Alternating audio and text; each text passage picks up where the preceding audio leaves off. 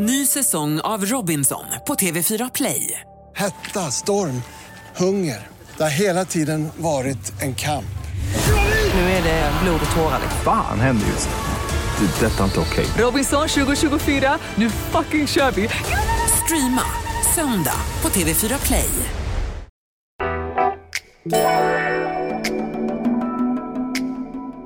Det finns de som målar upp maten på väggarna som man sen får slicka av väggen. It explodes in the mouth. Yeah. Wow! Per Bergqvist, grundare till Svenska Gastronomipriset. Hej Pelle, det är Jenny och Erik här. Tjena, tjena.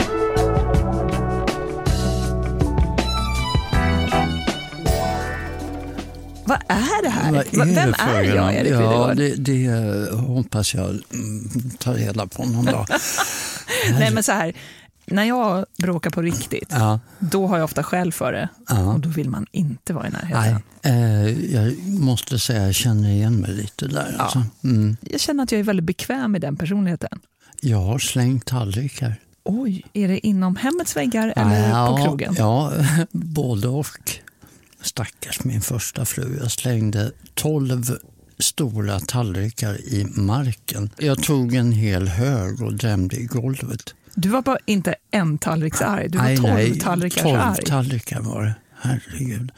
Och såna här eh, kantiner, rostfria kantiner har jag skickat i över golvet mot någon kock någon gång. Men du, du siktar bara på väggar, hoppas jag. Ja, jag siktar på hans fötter. Faktiskt. Träffar du? Ja. Aj då. Vad handlar bråket om? Överstekt kött. Nej! Jo. På riktigt? Ja, men du vet när man står, om man står i luckan som det heter. Mm. Och så står man där och så har du ett antal bongar, sådana här kvitton framför dig. Och ibland kan det bli rätt många. Liksom. Det kan vara någon meter med, med bongar och då får liksom ingenting gå fel. Nej, för ytterst är det ju ditt huvud som rullar. Ja, om du ja, har satt, ja. Framförallt om du har satt ditt namn på restaurangen. Såklart. Och får du då en överstekt eh, köttbit, då kan du inte skicka ut den. Då måste du börja om från början igen. Hur gick det med flytten? Nej, men eh, vi får se. Nu har jag haft en visning, nu ja. Har jag en till. Jag har burit saker så att jag går runt i träningskläder hela tiden. Det är lika bra liksom. Ja, ja, ja, ja. För att eh, det är konstant svettpärlor här hos Alvesjö mm-hmm. just nu. Men, det, det är, nej, vänta nu. Det, det är glans, det är inte svettpärlor. Va? Jag har ingenting emot att svettas. Mm. Nej, där är jag inte så tjejig. Jag, jag, jag gillar att svettas. Men, nej, men vi får se. Jag, just nu så är det väldigt mycket städa och putsa och feja. Du vet, allting ska ju liksom glänsa när man ska visning. Mm. Och så är det så märklig känsla. Ena dagen är det mitt hem. Andra dagen så öppnar jag upp det för, för vem som helst egentligen. Ja. Att, äh, att ta över och köpa. Speciellt. Eller? Mycket speciell känsla. Mm. Hur mår du? Toppen. Jättebra. Jag har lite träningsverk. Ja, vad har du gjort då? Trodde jag hade varit på gym. nej, ja. nej, men jag tänker att du kanske har burit upp vinlådor. Nej, jag har inte gjort. Jag har signerat böcker. Ah, så du har träningsverk i armen? Japp, högra armen är slut efter att ha signerat två pallar med böcker. Oj! Mm. Vet du, jag var på äh, Sergels torg i äh, lördags. För det skrev en kille till mig och han, han frågade, kan inte jag få din autograf? Och jag tyckte det var så gulligt här så jag gjorde det. Och så kom jag till Sergels torg, solen skiner, det är varmt och härligt. Och så vid ett bord där mitt på Sergels torg så sitter en kille i rullstol och så har han två assistenter med sig. Och han har tryckt ut då på färgskrivare en bild. Och sen har han, för att han har som sysselsättning då, han håller på och viker böcker. Alltså han tar en hel bok och så viker han de här konstnärligt som origami nästan. Wow. Mm, så jag fick en sån bok. Och jag hade med mig en bok till honom och han blev jätteglad. Åh, signerad förstås. Mm. Ja, fint. Det är, det är någonting med att göra andra människor glada. Ja.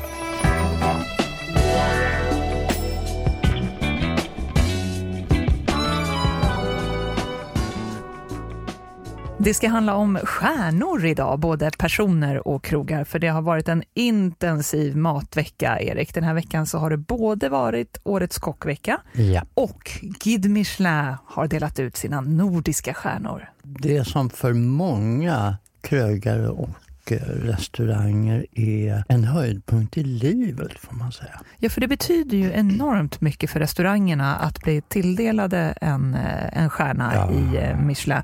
Och framförallt efter ett sånt här år. Verkligen. Och jag tycker man märkte det. De har varit försiktiga. Ingen förlorade några stjärnor. Jag kan ju tycka att det finns flera krokar som är värda eh, stjärnor. Men många av dem har haft tufft. Alltså många har haft stängt längre tid av, av året. Så att de har ju inte kunnat bli bedömda.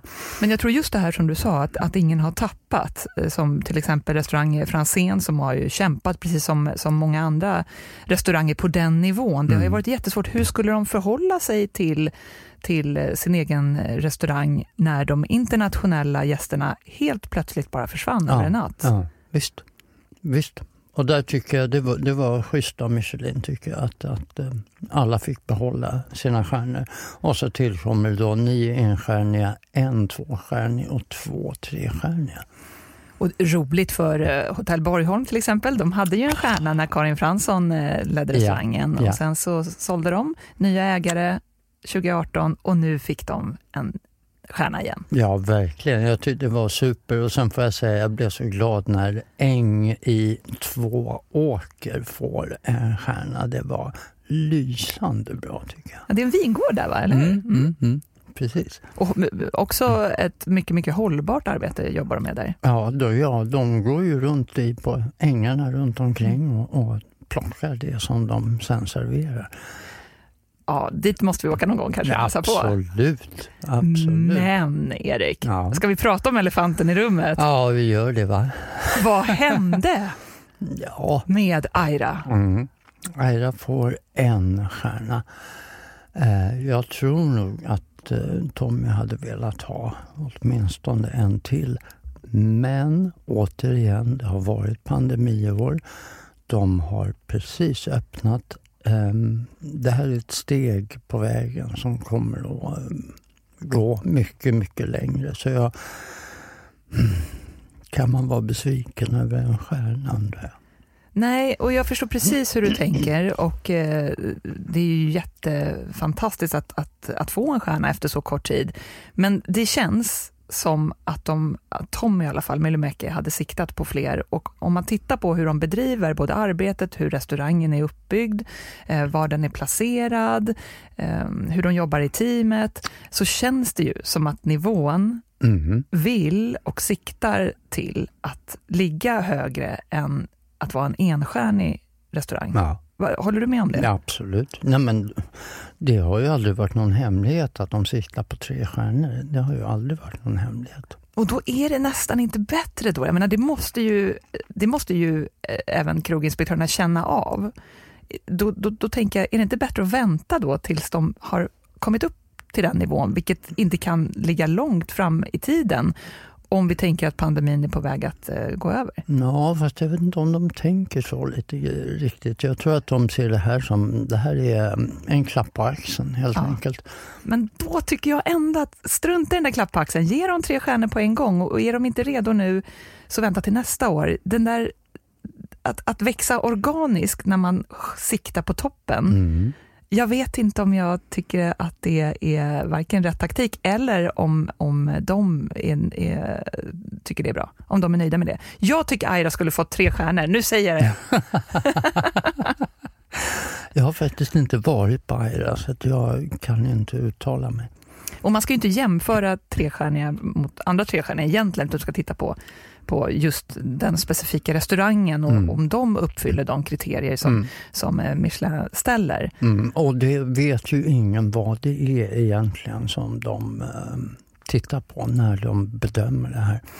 Vi har ju en trestjärnig i Stockholm, Restaurang Frantzén, som jag för övrigt anser vara en av världens absolut bästa restauranger. Och, och du är inte ensam där. Nej, de är, är ju internationellt väldigt erkända. Ja, jättekul för Björn. Mm. Och han har ytterligare en trestjärnig Michelin-krog sen ja. i Singapore. I Singapore, ja. Vilket storslam för Björn Frantzén. Verkligen, fantastiskt. Vet du vad vi gör? Ska vi ringa ett riktigt proffs? Ja, men det, det kan vi göra. Ett, ett stjärnproffs. Vem tänkte du på?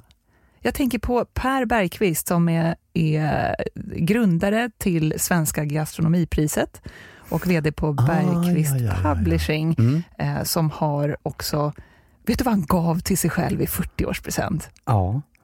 Det här är över tio år sedan. Ja, det vet du för jag har ju skvallrat. Ja, precis. Han skulle äta hundra stjärnor var det på ett år. Hundra stjärnor på ett år mm. och fixade det också. Vilken present till sig själv. Ska vi se om han är hemma? Ja, men jag är helt övertygad om att han... Pelle. Hej Pelle, det är Jenny och Erik här. Tjena, tjena. Hej, hur mår du? Har du hämtat dig efter Michelin-regnet igår? Ja, hämtat och hämtat. Jag tycker det var, vad ska man säga, det var, det var intressant och det var skönt att det händer lite i, i branschen på den nivån, känner jag. Men du Pelle, jag och Erik sitter och pratar här och vi pratar om elefanten ja. i rummet och det är ju förstås Aira, Tommy Myllymäkis ja. restaurang på Djurgården. Jag tycker att de skulle fått tre eller ingen alls och Erik tycker att en stjärna är alltid en stjärna och det är bättre då att vänta in tills läget är rätt. Hur tror du att de resonerar i år? Eh, nej, men jag, jag lägger mig precis mitt emellan er två. Eh, jag tycker att Aira, enligt min mening, tycker jag de är på en stabil tvåstjärnenivå.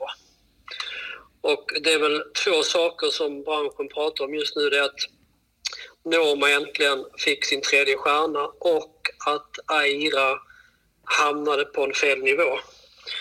Uh, så att, uh, och det, man kan alltid uh, man kan inte tycka så mycket om när uh, stjärnor delas ut i restaurangen för att det är alltid något positivt och det finns alltid skäl till att de får en belöning, men man kan däremot prata om när de hamnar på fel nivå uh, för då kan man helt plötsligt börja jämföra andra restauranger på samma nivå och då kan man tycka att uh, det blir, blir fel. Men hur tror du att uh, Guide Michelin tänkte här då? Om du ska försöka analysera? Överhuvudtaget inte tänkte någonting utan de gör ju sitt bästa för att ge en relevant bedömning och, och, och de tycker ju inte att, äh, att äh, Aira är värd mer än en. Äh, man, kan tycka, man kan säga vad man vill om, om Guide Michelin men de har ju inte så mycket baktankar utan de lägger ju sig på den nivån de tycker är rätt. Äh, och här tycker de då att, att äh, Eng och, och Borgholm då och, och ähm, Aira ligger på samma nivå. De, de måste ju tycka det. Och det får man ju då respektera att de, att de gör. Men så du, du tycker att de borde fått två. Det hade varit en korrekt nivå just nu, ty- alltså, anser du? Utan, utan tvekan. Det är väl, jag tycker väl att de gör sig skyldiga till en av senaste tidens största missbedömningar här. Men sen, sen kan jag också hålla med om det var Erik som sa att en stjärna är alltid en stjärna. Absolut. Jag kommer ihåg för några år sedan när Geranium också hamna i, alltså i Köpenhamn på, på så här antiklimax när de förväntar sig ett visst antal stjärnor och fick något annat. Och de landade ju ändå på högsta nivån efter några år. Så att det är inte så att det är kört eller att det är fel eller att det är liksom så här jätteupprörande men helt fel nivå tycker jag just nu. Ja. Men vad, vad tror du att det kommer innebära nu framåt för Tommy och hans team? Ja, jag hoppas att de bara kämpar vidare för att de är galet duktiga och uh, de står ju för en gastronomi som både jag tycker om personligen men också som uh, Guide Michelin brukar belöna och brukar uppmuntra. Så att det här är bara, det är bara att uh, hålla ut ett år till så kommer nummer två.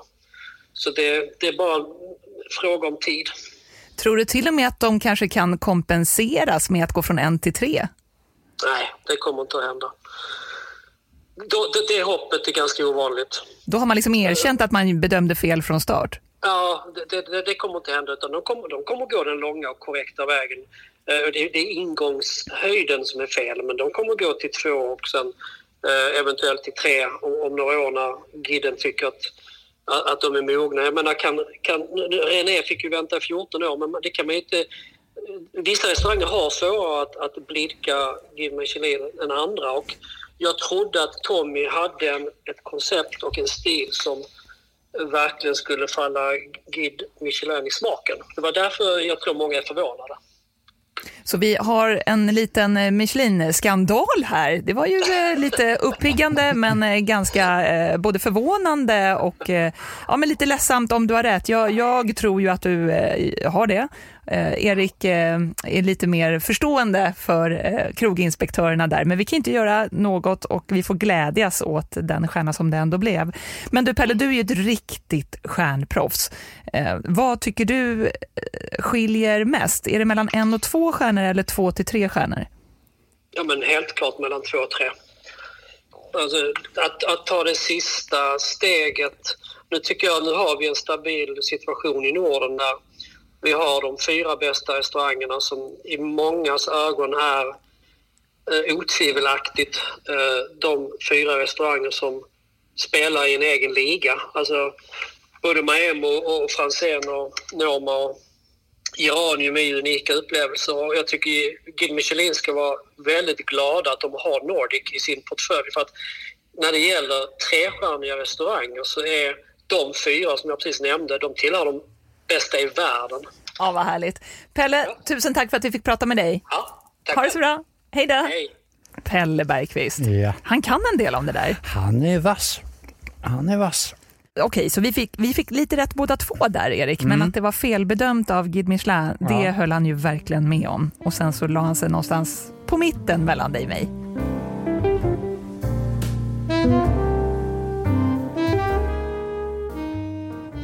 fyrtiofem minuter av är sponsrat av kaffe Lavazza. Man tänkte att vi skulle prata lite om olika sätt att brygga kaffe idag. Det första man behöver är ju naturligtvis ett bra kaffe. Kaffe Lavazza har en kaffesort som heter Qualità Rossa. I Italien så brygger man ju inte kaffe utan man framställer den framförallt genom en mockabryggare. Alltså en sån bryggare som man ställer direkt på spisen och skruvar ihop två delar. Eller naturligtvis med en espressobryggare. Men Qualità Rossa är bra på det sättet att den funkar även i våra underbara svenska kaffebryggare. Har du en pressobryggare eller en pressokanna så funkar även det väldigt bra. Rekommendationen är då att du maler kaffet lite grövre. Qualità Rossa finns som både hela bönor och som färdigmalet kaffe. En god kopp kaffe är ju inte det sämsta, det får man säga. Och Lavazza anses ju som ett verkligt premiumkaffe. Så det tycker vi att du ska testa. Tack, Kaffe Lavazza. Jag kan berätta en grej som nu känns det okej att eh, berätta det offentligt, i och med att eh, restaurang Oaxen i begynnelsen låg ju på ön Oaxen utanför ja. Mörkö söder om Stockholm. Mm. Och där var en av mina första fine dining-upplevelser. Men inte bara till det bra sättet. Maten var fantastisk, det var inte det. Men en av rätterna var rök i flaska. Och jag minns när den här flaskan kom ut. Om man skulle vända upp och ner på den. Och så skulle man alltså liksom jaga röken med handen. Ja. Och föra den mot, mot näsan. Mm. Eller munnen om man nu vill ha den öppen. Mm. Mm. Och jag minns där att så här, det här är... Det här inte ens roligt. Det här, det här är så konstigt. Ja. Och så sitter man runt sig, och vad kan det ha varit, så här, tjugo platser kanske där ute på Oaxen.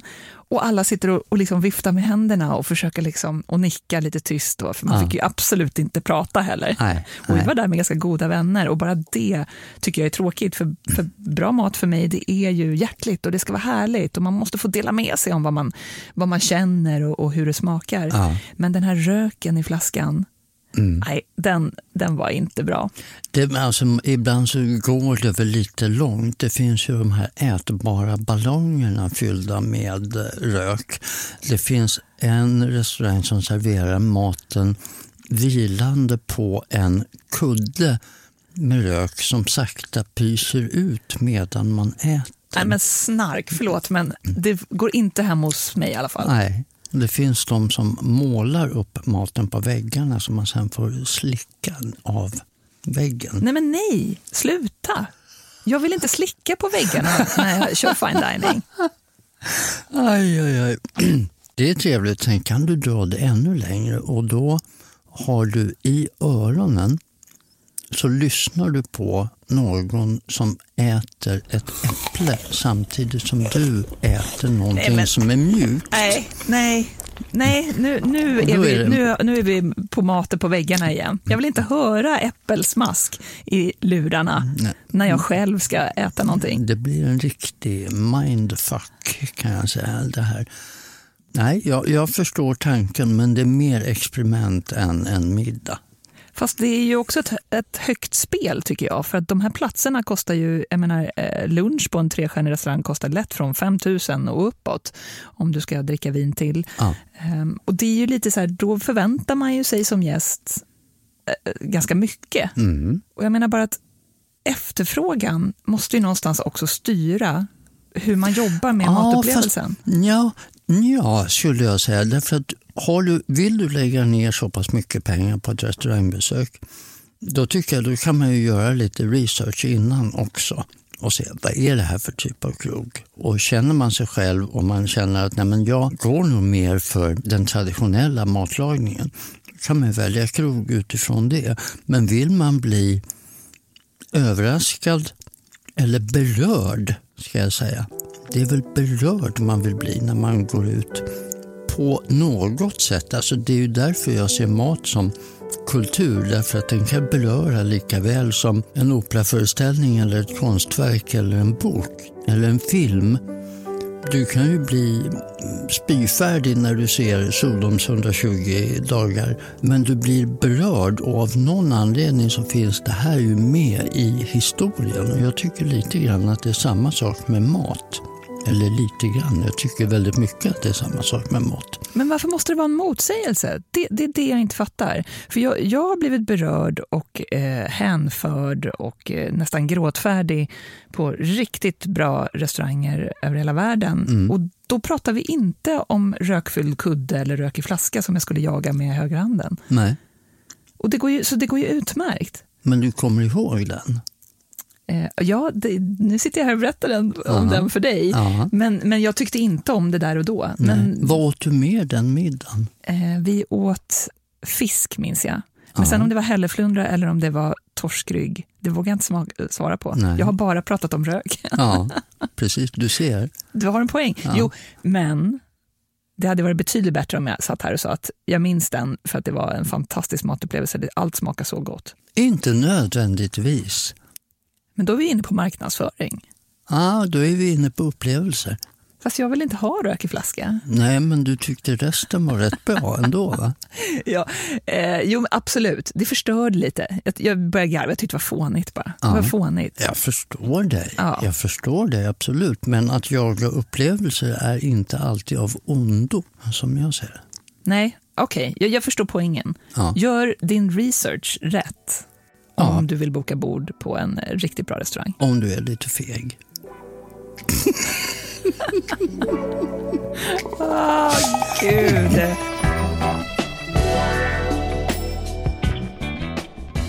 fyrtiofem minuter A V är sponsrat av Sundqvist. Sundqvist har massor av välkända varumärken med köksutrustning för både professionella och hemmakockar. Där hittar du bland annat Global, Jaxell, Sassenhaus, Scanpan och Riedel. Den här veckan och fram till den andra oktober så erbjuder Sundqvist dig som beställer via sundqvist punkt se tjugofem procent rabatt på hela deras sortiment. Du anger koden fyrtiofem A V tjugofem och så får du alltså tjugofem procent på hela sortimentet. Sundqvist representerar alltså bland annat Riedel. Riedel har gjort glas i tvåhundrasextiofem år i år. Och det speciella med Riedel är att deras glas är druvspecifika. Det betyder att varje druva har sin egen form på kupan för att framhäva druvans unika karaktär. För sommelierer och vinkännare världen över är Riedelglasen ett måste. Vi är jätteglada att fyrtiofem minuter A V är sponsrade av Sundqvist A B. Vi har ju varit i Alba, Erik, ja. i Italien, ett vin- och matmecka i Europa. I generationer så har ju maten och vinet varit en del av den här regionen och den genomsyrar allt liv. Det är liksom som en gastronomisk liten pärla som ligger där och bara blir, väntar på att få bli besökt och få leverera.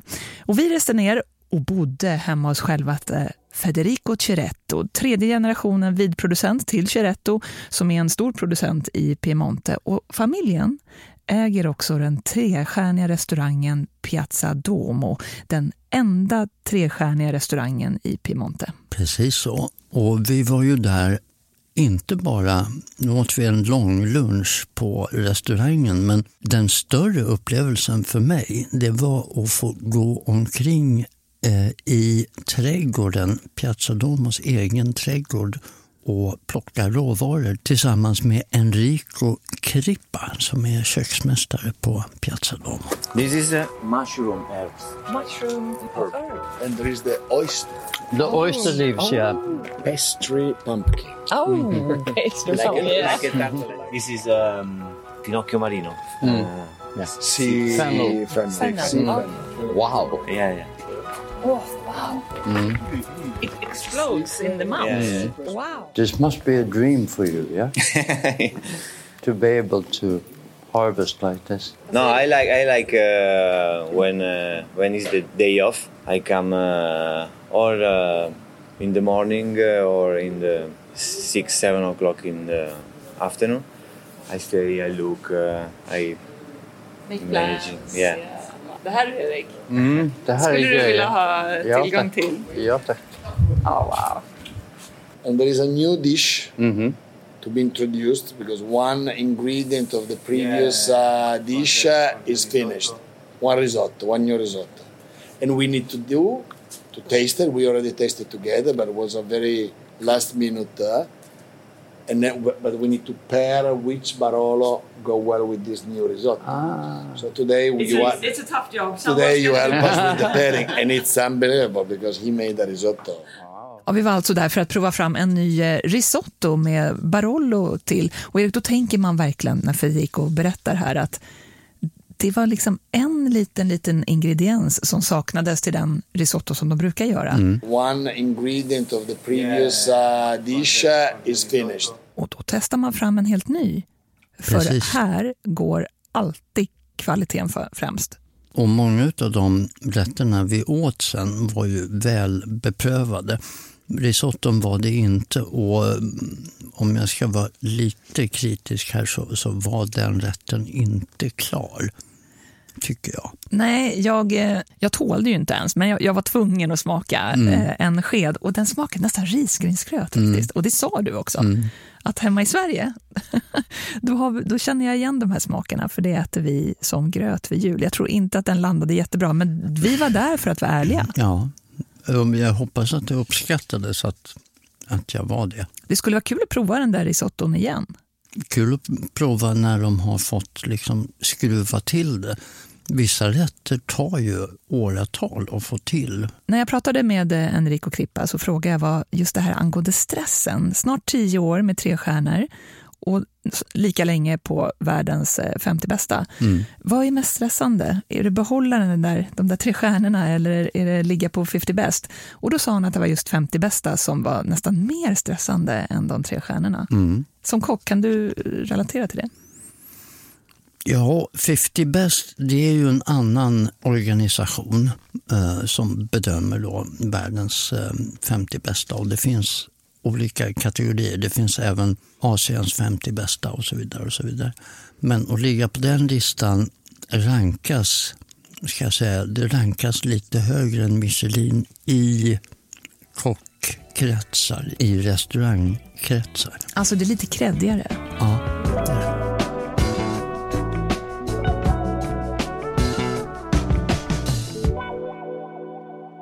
Erik, mm. jag är så hungrig. Nej, nu igen. Vet du? Nej. I min lilla Lattjo-lajban-låda här då. Vad har du med idag? Jag, jo, jag har gjort en klassisk rätt från Piemonte. Jag har gjort en vitello tonato. Ah, är det från Piemonte? Ja! Jag ska dressa den här lite grann. Vitello tonato, det jag pratade om tidigare. Att ta reda på hur en rätt ska göras innan man börjar utveckla den. Det är bra. Vitello tonato, tunt, skivat, kokt kalvkött innan dagar. Och sen gör du tonfisksåsen. Men det här ska du blanda och låta stå upp till fem dagar. Oj, det tror jag många missar. Ja, de flesta gör ju kalven och sen så smack, smackar man på med såsen bara. Men på restaurang då? Jag vet att jag har ju besökt Laventura där du är ibland och där mm. gör ni ju en fantastisk vitello tonato. Ja. Eh, görs den på nej, rätt sätt? Nej. Va? Ja, nu släppte vi bomben. Nej! Den här har fått uh, vila i tjugofyra timmar. Vi avrundar lite. Det går det med. jag, det här ska bli så spännande. Jag älskar ju vitello tonato. Ja. Erik har alltså med sig en tallrik med tunn, tunt uh, skivad kalv. Och själva tonfiskkrämen är redan på. Men sen har du tagit med dig tre små olika skålar. Ja, för jag tänkte jag vill garnera den här lite igen. Och här kan väl jag få spinna loss då lite med sånt som kanske inte är hundra traditionellt. Kapris brukar man ha, men jag har friterad kapris. Oh, jag för, älskar när du friterar saker, Erik. Mm, för att allt friterat är gott. Ja, så är det bara. Mm. Är allt friterat väldigt onyttigt? Nej. Bra, då, då ställer jag inga mer frågor om det. Att jag friterar den beror på att jag vill ha lite kontraster i... Eh, texturen? Ja, texturen. Jag vill alltså att maten ska uppföra sig lite annorlunda i munnen. Så att man inte känner en och samma konsistens. Vad är det här för något? Är det lök? Eller är det Nej, något ljusgrönt? Det här är, det här är blekselleri ah.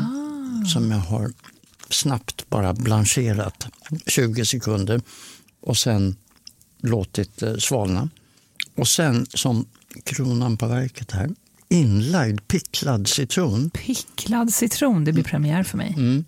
Och där tog jag nu bara en skiva för att den här är väldigt intensiv i smaken. Och så kommer de här små, små burkar, flaskorna ut igen. Ja. Eh, Vad har vi här då? Nu har jag gjort en liten persiljeolja. Som dropp, du liksom droppar över. över. Hur gör du den då? Först olivolja? Olivolja, persilja. Mm. Pressa, liksom, hur har du gjort med persiljan? Jag har lagt den i eh, oljan mm. och sen hettat upp den till femtio grader. Mm.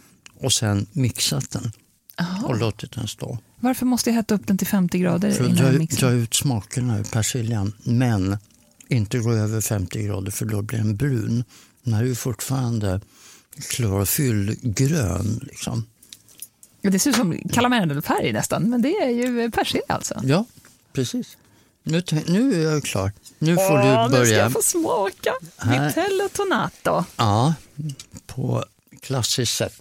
Det här receptet har jag utgått ifrån en kvinna som hette Marcella Hassan. Hon gick bort tjugohundratretton, åttionio år gammal. Mm. Oj, vad gott. Är det bra? Mm. Vilka smaker. Mm. Åh, vad gott. Nu ja. förstår jag också med den friterade kaprisen. Att du får lite crunch i. Och det behövs nästan. Mm. Men vad gott. Vilka lena smaker. Och så sältan från kaprisen också. Precis. Precis. Och sen är det rätt mycket syra, rätt mycket citron i eh, såsen. Och Marcella, hon säger att här... Mm. Här är en av de få gångerna där du i en majonnäs använder en riktigt bra olivolja bara. För hon förespråkar annars att man använder typ en rapsolja och blandar med olivoljan när du ska göra en majonnäs. Därför att olivoljan tar gärna över. Mm. Alltså det här var så gott, Erik. Och det här persiljeoljan. Mm. Gör jag också sitt. Ja, den ger... Ihop med tonfisksmaken. Ja, oh, den ger en liten klorofyllig ton till. Vill du prova vin? Ja, vad dricker man till det här då? Du ska få prova ett vitt vin gjort på druvan Timorasso. Mm-hmm. Som var nästan utdöd i eh, Piemonte. Det fanns så, så få. Det fanns väldigt, väldigt lite vinranker kvar med Timorasso-duvan. Men så togs den upp. Och nu får jag ett glas, alltså Timorasso från Piemonte. Ja, och då får vi se vad du tycker till. För... Ja, perfekt. Funkar bra det till, va? Det funkade jätte, jättebra. För att du har en lite större fyllighet. Du har lite fått karaktär på det här. Och det behövs nästan till att feta i en... Det är ju som en tonfiskmajonnäs kan man säga, som ligger ovanpå. Fylligt med, med perfekt syra, tycker ja. jag, till tonfisken. Ja, mm. Biter igenom citrustonerna i maträtten.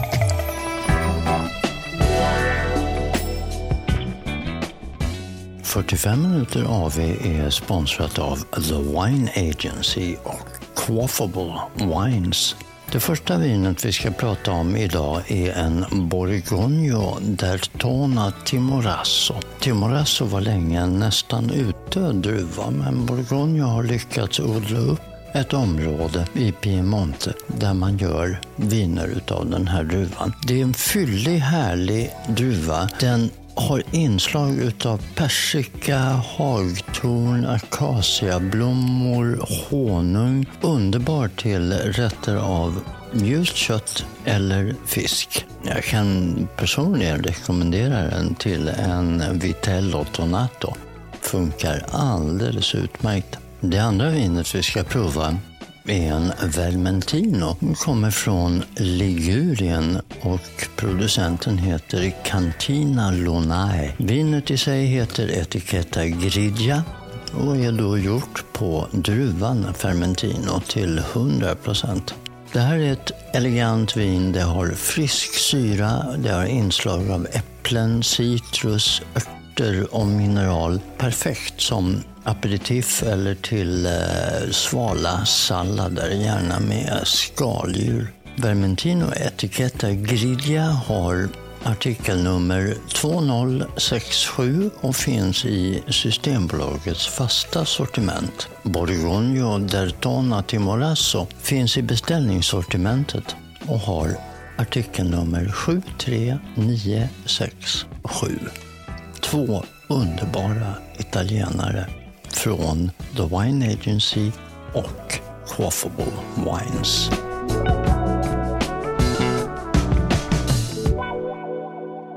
Erik, vi har ju också en del av programmet som vi kallar för I köket, och jag tänkte yes. att vi skulle ha en lite snabb knivskola. För jag är ju på väg att eventuellt flytta mm. igen. Mm. Och någonting som jag missade när jag flyttade in i den lägenhet jag bor nu, det är att jag ville inte riktigt lägga jättemycket pengar på knivar först. Jag visste att jag kommer göra det någon gång. Men jag behövde knivarna. Köpte snabba, ganska billiga knivar nere i, ja, i, i mataffären helt enkelt. Mm. Och de var ju jättebra till en början. Men sen så tappar de ju. Ja, såklart. I skärpa. Ja. Du behöver egentligen bara två knivar. Du behöver en, det som man kallar för kockkniv. Eh, på säg tjugofyra centimeter, någonting sånt där. Men då lägg ner lite pengar för att du får då ett stål som, som klarar sig så att det håller skärpan längre. Och se till att hålla kniven vass. Med vass menar jag då att du behöver lämna in den för slipning, kanske en gång i halvåret.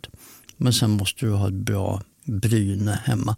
Där du kan bryna den. Det där, jag brukar säga, det är ungefär som med, med hårklippning, det där.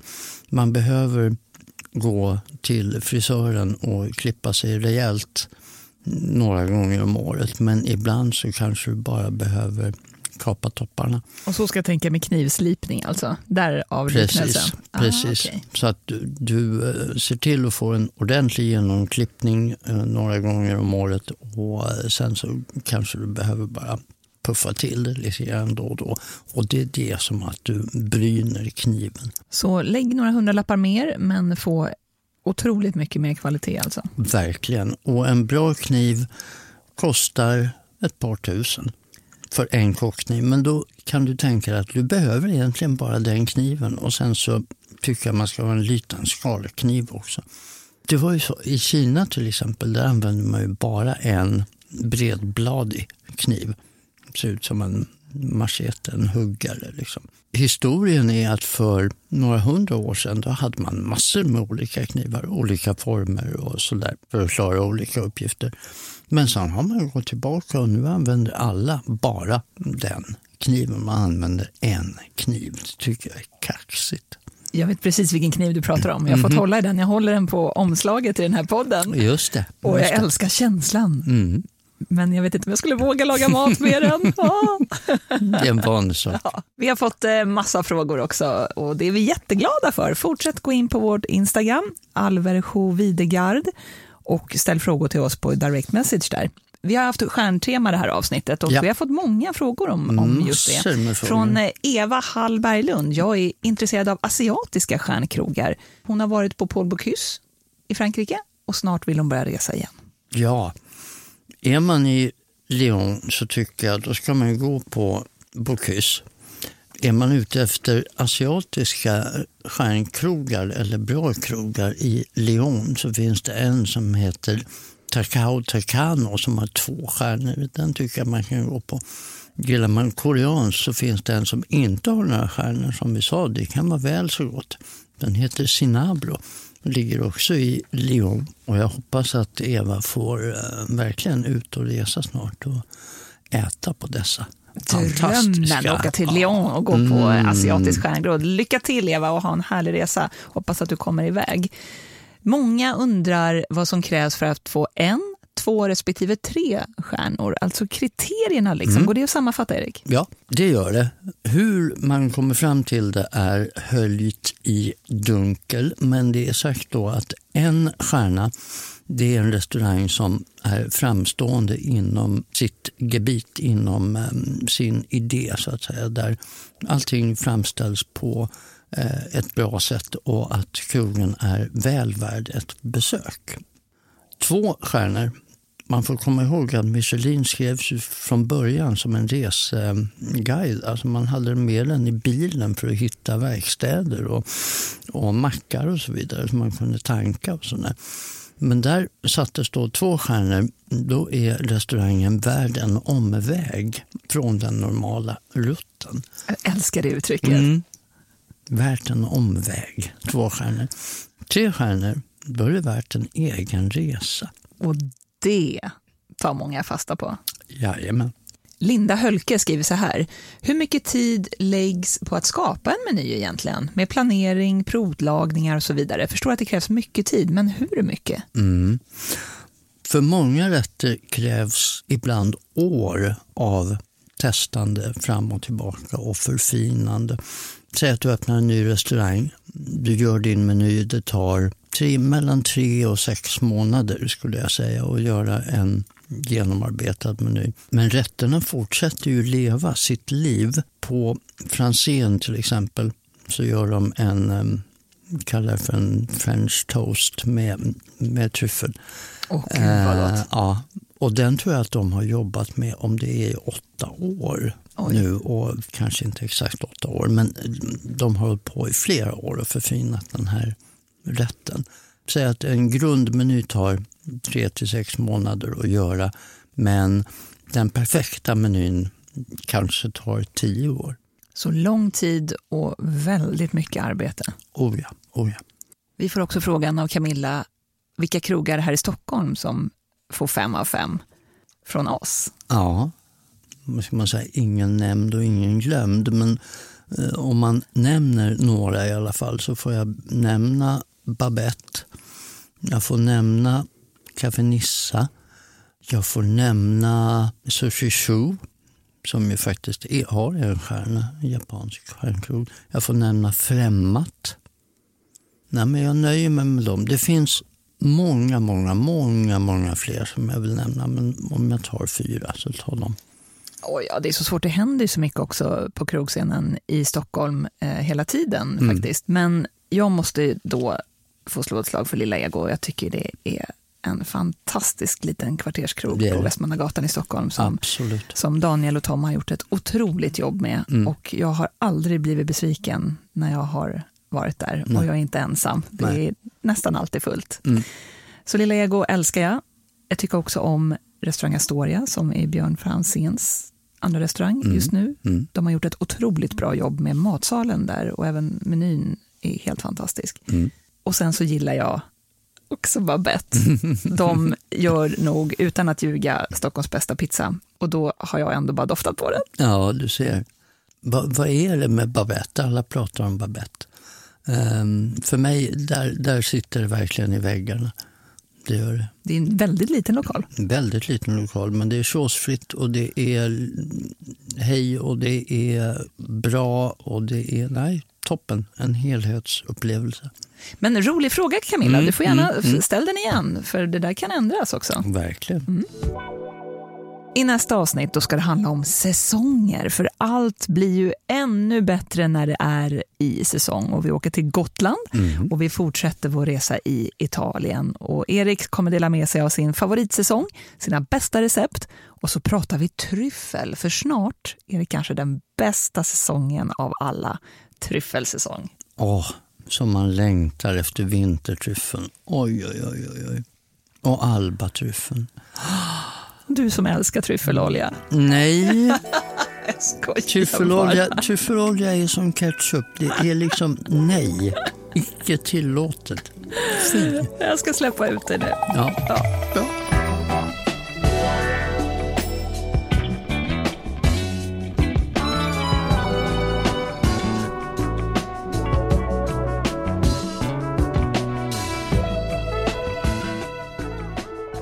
Bråka inte. Uh, nej, jag ska inte bråka.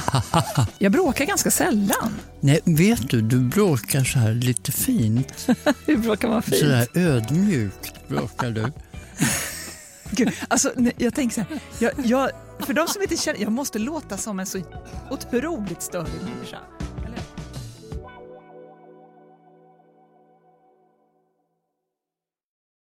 Ny säsong av Robinson på T V fyra Play. Hetta, storm, hunger. Det har hela tiden varit en kamp. Nu är det blod och tårar. Fan händer just det. Det är detta inte okej. Robinson tjugo tjugofyra, nu fucking kör vi. Streama söndag på T V fyra Play.